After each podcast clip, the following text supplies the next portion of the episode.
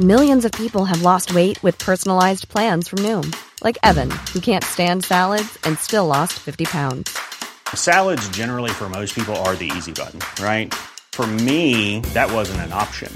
I never really was a salad guy. That's just not who I am. But Noom worked for me. Get your personalized plan today at Noom.com. Real Noom user compensated to provide their story. In four weeks, the typical Noom user can expect to lose one to two pounds per week. Individual results may vary. Why does Comcast Business power more businesses than any other provider? It has technology solutions that put you ahead, like the fastest reliable network and serious savings. Ask how to get a $500 prepaid card with a qualifying gig bundle. Offer ends 10 23 22. Restrictions apply. Call for details. Isang mapagpalang gabi, Ma'am Anne. Ako po si Loida, 35 taong gulang. Isang empleyado sa pabrika ng pagawaan ng RTW. Ang kwento ko pong ibabahagi sa inyo ay ikinuwento lang din sa akin ng aking kaibigan at kasamahan sa pabrika na si Odette. Sa lahat po ng kaibigan ko sa pabrika, si Odette ang pinakatahimik at disiplinado. Opo, Ma'am Anne, matipid siya. Madalas na tuksuhin ang lahat na kuripot. Palagi niyang sinasabi, kailangan daw mag-impok para merong mahugot pagdating ng mga pagsubok. Kaya naman, nang may ita yung bagong ukay-ukay sa labas ng pabrika namin, tuwang-tuwa siya at ang dalawa niya pang barkada na sina Fe at Irene. Dahil hindi lamang sila makakatipid sa damit, sapatos o bag na bibilhin nila dito, maaari pa silang makakuha ng mga may dekalidad na tatak talaga o yung tinatawag na signature clothes.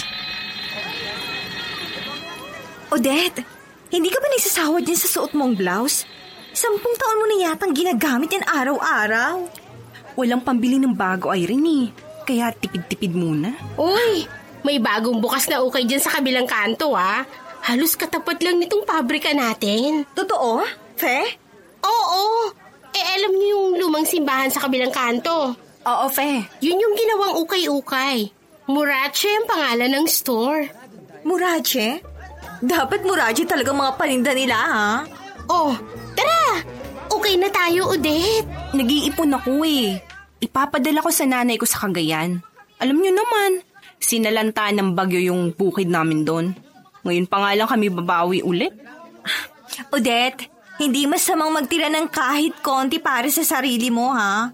Paano ka magkakajowa niyan kung hindi ka malang marunong pumorma? Wala pa sa isip ko yung jowa-jowa na yan, Irene. Pamilya ko muna ang iintindihin ko. Tama na yung drama, Odette, ha? Basta, sasama ka mamaya sa Murachi Ukay-Ukay.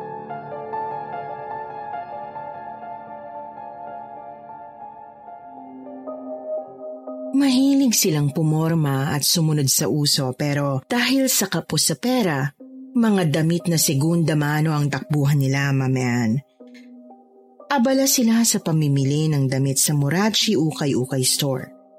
Panay ang sukat nila kung babagay ba sa kanilang damit. Nang maganap daw ang kakaibang karanasan ni Odette. Birthday nga pala ng jowa ko next week. Talaga, Fe? Yes, girl! Ano kayang magandang irikalo? Eto, oh.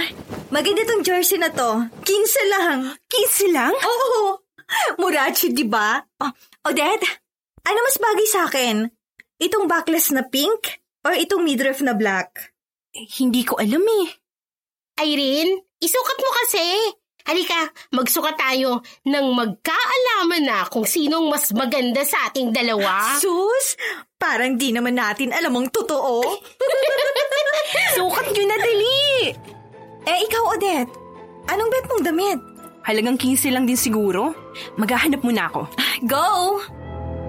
Sabay na halos pumasok sa fitting room sina Irene at Fe. Nakangiting umatras si Odette papunta sa mga nakahanger na blouse nang may matapakan siyang paa. Aray! Ay, Lola, sorry po. Naku, sorry po. Hindi ko po kayo nakita. Pasensya na. Kanina pa ako nakatayo sa likuran mo. Hindi mo ako nakikita. Ay, hindi po. Naku, paumanhin po sa inyo, Lola. Pasensya na po talaga. Natigilan si Odette nang mapansing wala raw mga mata ang matanda. Hindi lang ito bulag. Wala itong mga mata. Tila dinukot ang mga mata nito.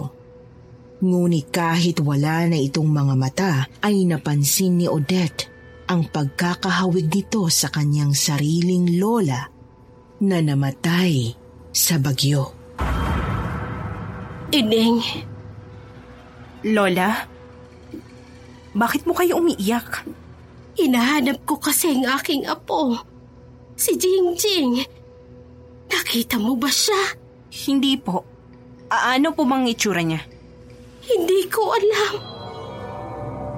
May luha raw sa mga butas ng mata ng matandang bulag.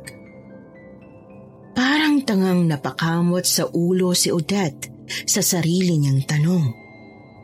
Bulag nga pala ang matanda at mukha itong pulubi sa ayos nito. Sabi ni Odette, tila tagpi-tagping basahan ang kasuotan ng matandang babae. Simula nang isilang si Jingjing ng aking anak na si Gemma, hindi ko pa siya nakikita. Alam ko lang ang amoy, kinis ng balat, haba ng buhok at tunog ng boses niya. Dahil akong nagpalaki sa kanya habang nagtatrabaho sa malate ang aking anak na babae. Pero anong laking tuwa ko siguro kung makikita kong tunay niyong pagkatao. Matagal kong ipinagdasal sa Diyos na makita ko ang apo ko. Pero wala na akong mata. Paano? Matagal na po ba kayong bulag, Lola? Oo. Pero isinilang akong may mga mata. Noong labing walong taong gulang ako, dinukot nila amo ang mata ko. Kaya ako nabulak. Dinukot? Sinong dumukot ng mga mata ninyo? Hindi nila pwedeng marinig. Sinong sila, Lola? Ang mga tao. Magagalit ang dati naming amo. Mga pulubi kami sa kalsada dati. Sa kalsada ako namulat at nagdalaga.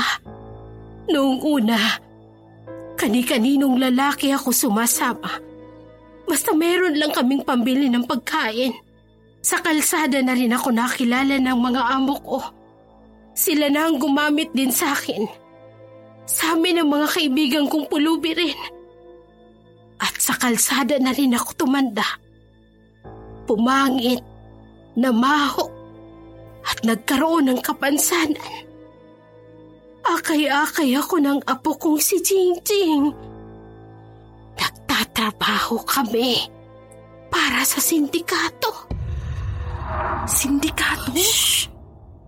Magagalit ang mga pulis. Eh, dapat nga po nagsumbong kayo sa mga pulis dahil sa ginawa ng sindikato sa mga mata ninyo.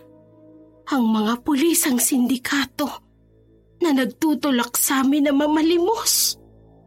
Mga pulis ang dumukot ng mga mata ninyo? At sila din malamang ang kumuha kay Jingjing. Magkasama kami noon. Magsisimba sana kami kasi birthday ni Jingjing. Malakas ang ulan kaya wala kaming kinita sa pamamalimo sa intersection. Nang ipatawag kami ni Amo. Hindi siya naniwala sa sinabi ng apo kong si Jingjing. Tinig na dinig ko. Pinagmumura niya ang apo ko. Pero lumaban si Jingjing. Bakit bago ang damit mo, Jing? Tanong ni Amo.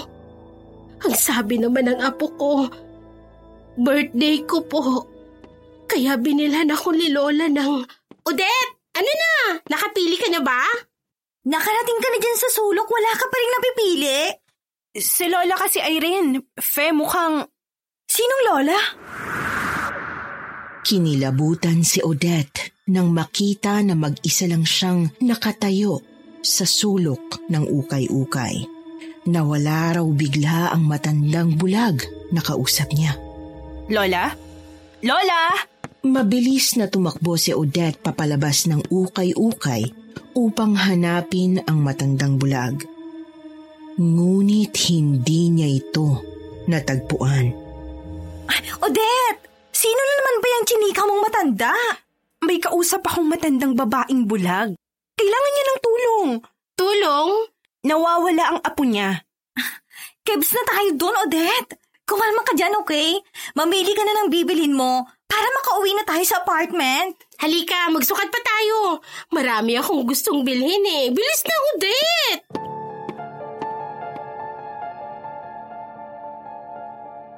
Natulala na lang si Odette.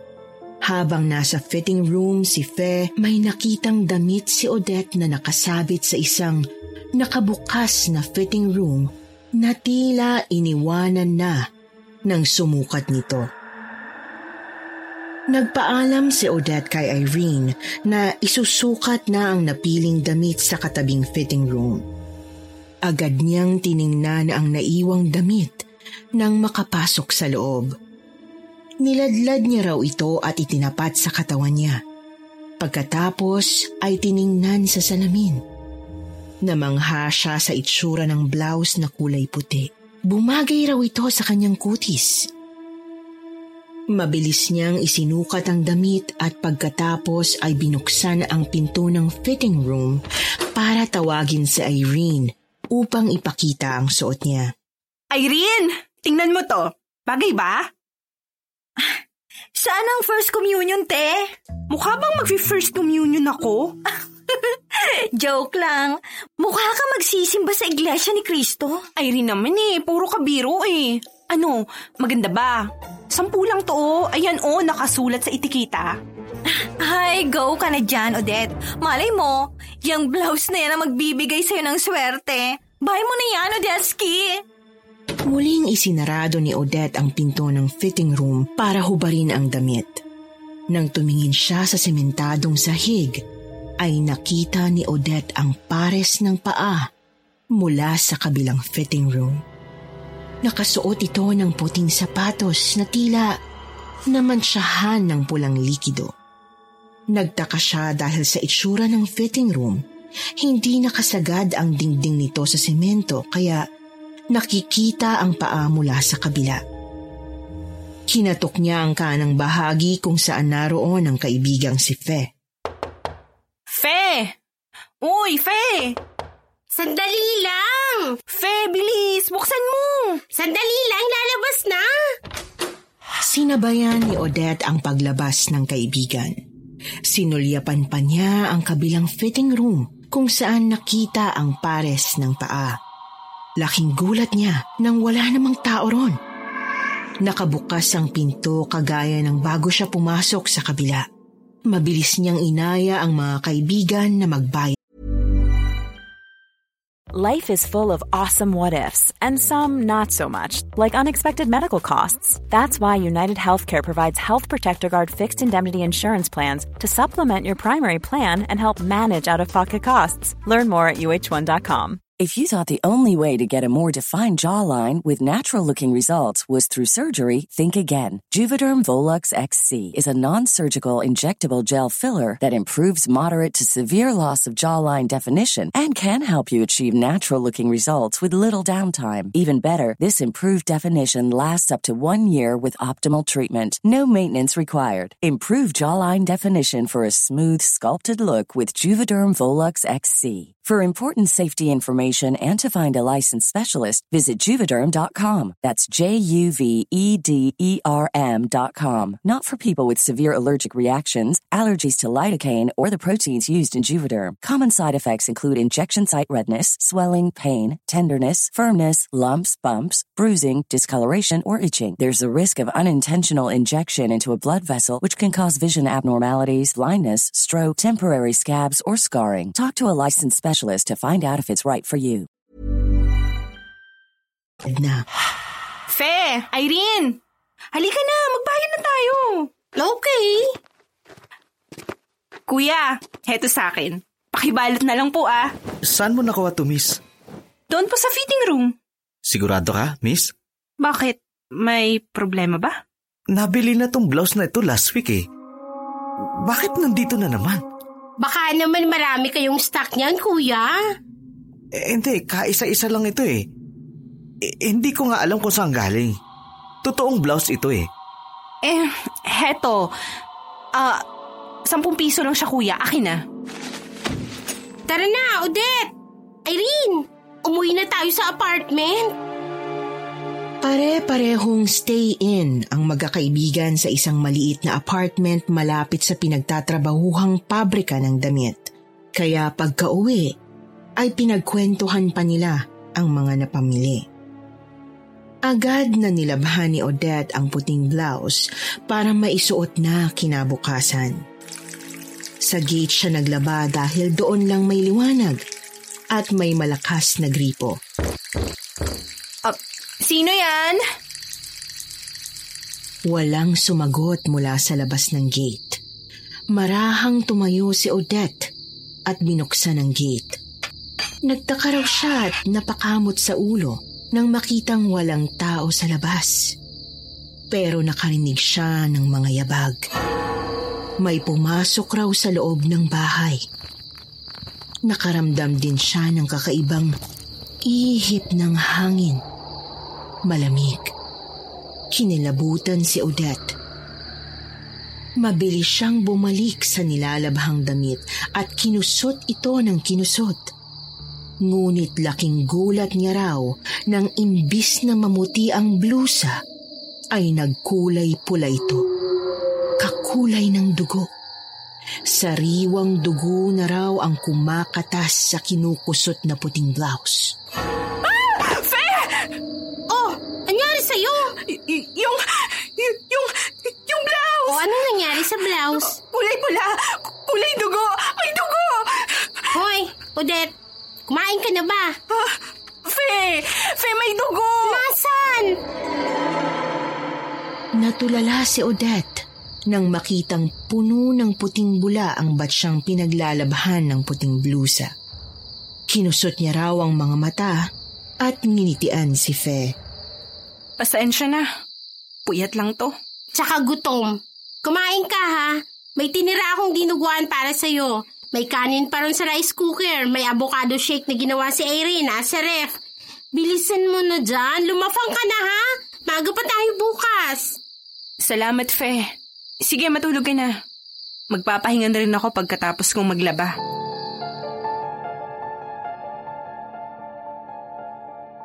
Mabilis na tinapos ni Odette ang paglalaba ng bagong biling blouse na puti. Sa sobrang puyat at pagod, ay hindi na siya nakakain. Nakatulog na si Odette. Alas 11 na raw ng gabi nang bumangon si Odette para umihi. Para raw siyang binuhusan ng malamig na tubig nang makita niya ang isang dalagita na nakaupo sa dining area. Nakatalikod ito at nakasuot ng puting damit. Tumuloy lang siya sa banyo sa pag-aakalang isa sa mga kaibigan niya ito. Si Feraw kasi ay madalas tumambay sa kusina habang nakikipag-usap sa jowa nito. Paglabas ni Odette ng banyo, kinilabutan siya ng mapansing hindi si Fe ang dalagitang nakaupo sa harapan ng dining table. Sino ka? Nakita mo ba si Lola? Paano ka nakapasok? Um, sino bang k- kailangan mo sa, sa amin? Ikaw. A- ano bang kailangan mo? Birthday ko kasi. Hinahanap ko si Lola para magkasama kami ulit. Birthday mo? Sino bang lola mo? Magsisimba kami ni Lola. Birthday ko ngayon eh. Magpapasalamat din ako sa kanya para sa regalo niyang damit. Nakita mo ba ang lola ko? Shh! Huwag kang maingay. Baka marinig ka nila amo. Nanlaki ang mga mata ni Odette nang makita ang matandang bulag na nakasilip sa bintana ng madilim na apartment. Nakatingin daw ito sa dalagitang nakatalungko sa harapan ng mesa. Nakaramdam ng takot si Odette. Lola? Mabilis na tinakbo ni Odette ang matanda sa bintana pero para raw itong bulang naglaho sa gitna ng dilim.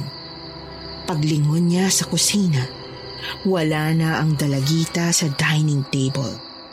Kinilabutan si Odette. Jingjing? Ikaw ba yan?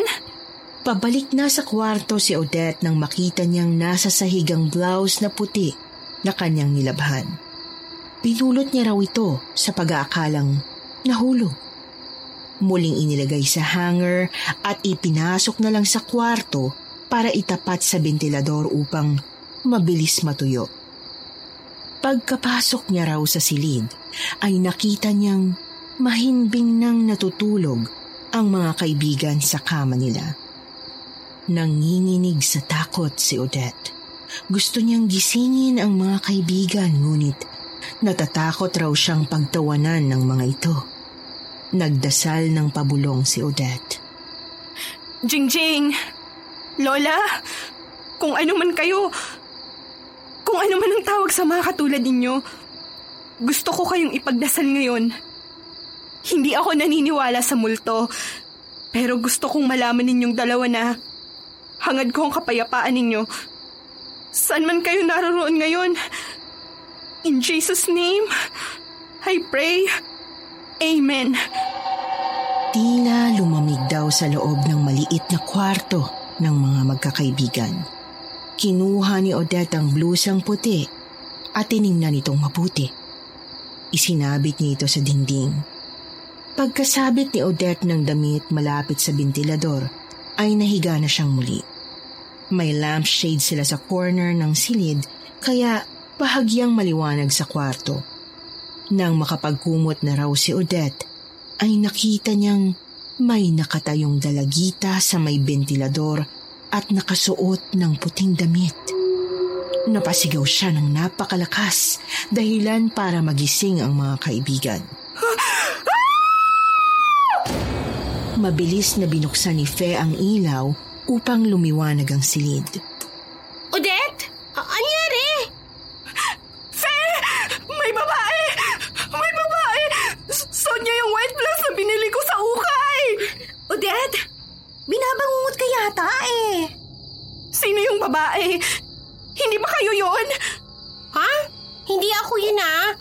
Tulog na tulog ako. Suot ng babae yung puting blouse, Irene. Hindi ba ikaw yun? Hello? Bakit ko naman susuotin yung damit na nabili mo na ano? Pero may nakita akong babae. Malapit sa lampshade. Odette, hindi ka kumain ano?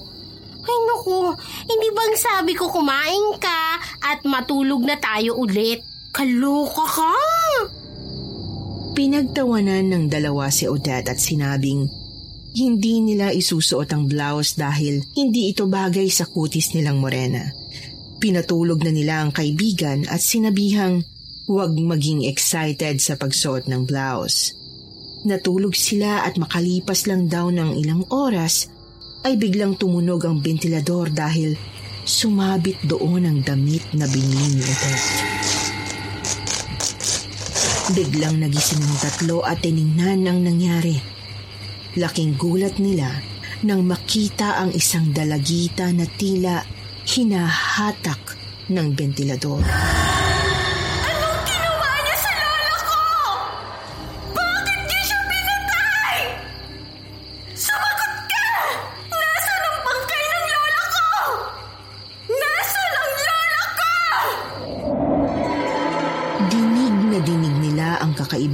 Boses sa gitna ng dilim sa loob ng silid.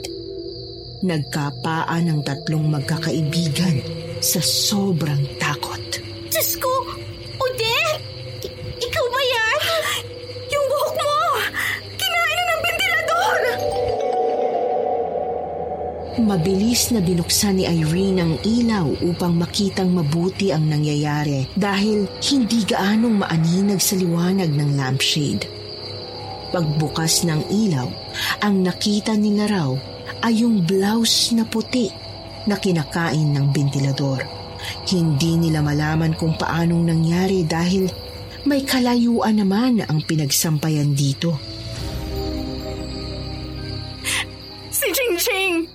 Sino si Jingjing? Siya ang tunay na may-ari ng blosang puti. Siya? Ng matandang bulag na nakausap ko sa loob ng ukay-ukay. Minumulto ko ng mga kaluluwa nila Irene. Ang mabuti pa siguro, sunugin na natin yung blouse na yan. O kaya itapon natin sa basurahan. May sa demonyo yata yung blouse na yan eh. Hindi. Hindi natin susunugin. Hindi rin natin itatapon. Ma'am Anne, nang sumunod na araw bago pumasok sa pabrika sina Fe, Irene at Odette, nagtungo raw muna sila sa isang lumang simbahan at pinabendisyonan ang blouse na puti sa isang matandang pari. Hiniling din ni Odette na ipagdasal ng pare ang maglola. Pagkatapos noon ay nagpunta sila sa isang bakanting lote malapit sa Morachi Ukay-Ukay na dating simbahan at doon ay naghukay raw sila upang ilibing ang blouse. Tinakpan nila ng lupa ang puting blouse habang bumubulong ng isang dasal. Pagkatapos ay sama-sama na raw silang pumasok sa trabaho. Magmula raw noon ay hindi na ginambala pang muli si Odette ng mga kaluluwa ng maglola. Hanggang dito na lamang po Maraming salamat at mabuhay ang kwentong takip silim.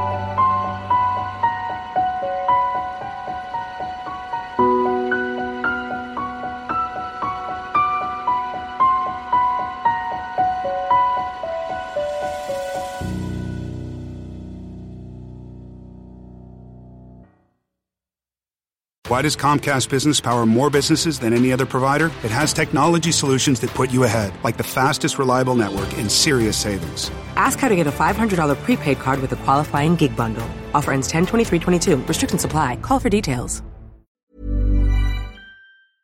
Hey, it's Paige DeSorbo from Giggly Squad. High quality fashion without the price tag? Say hello to Quince. I'm snagging high end essentials like cozy cashmere sweaters, sleek leather jackets, fine jewelry, and so much more. With Quince being 50 to 80% less than similar brands. And they partner with factories that prioritize safe, ethical, and responsible manufacturing. I love that. Luxury quality within reach. Go to quince.com slash style to get free shipping and 365 day returns on your next order. Quince.com slash style.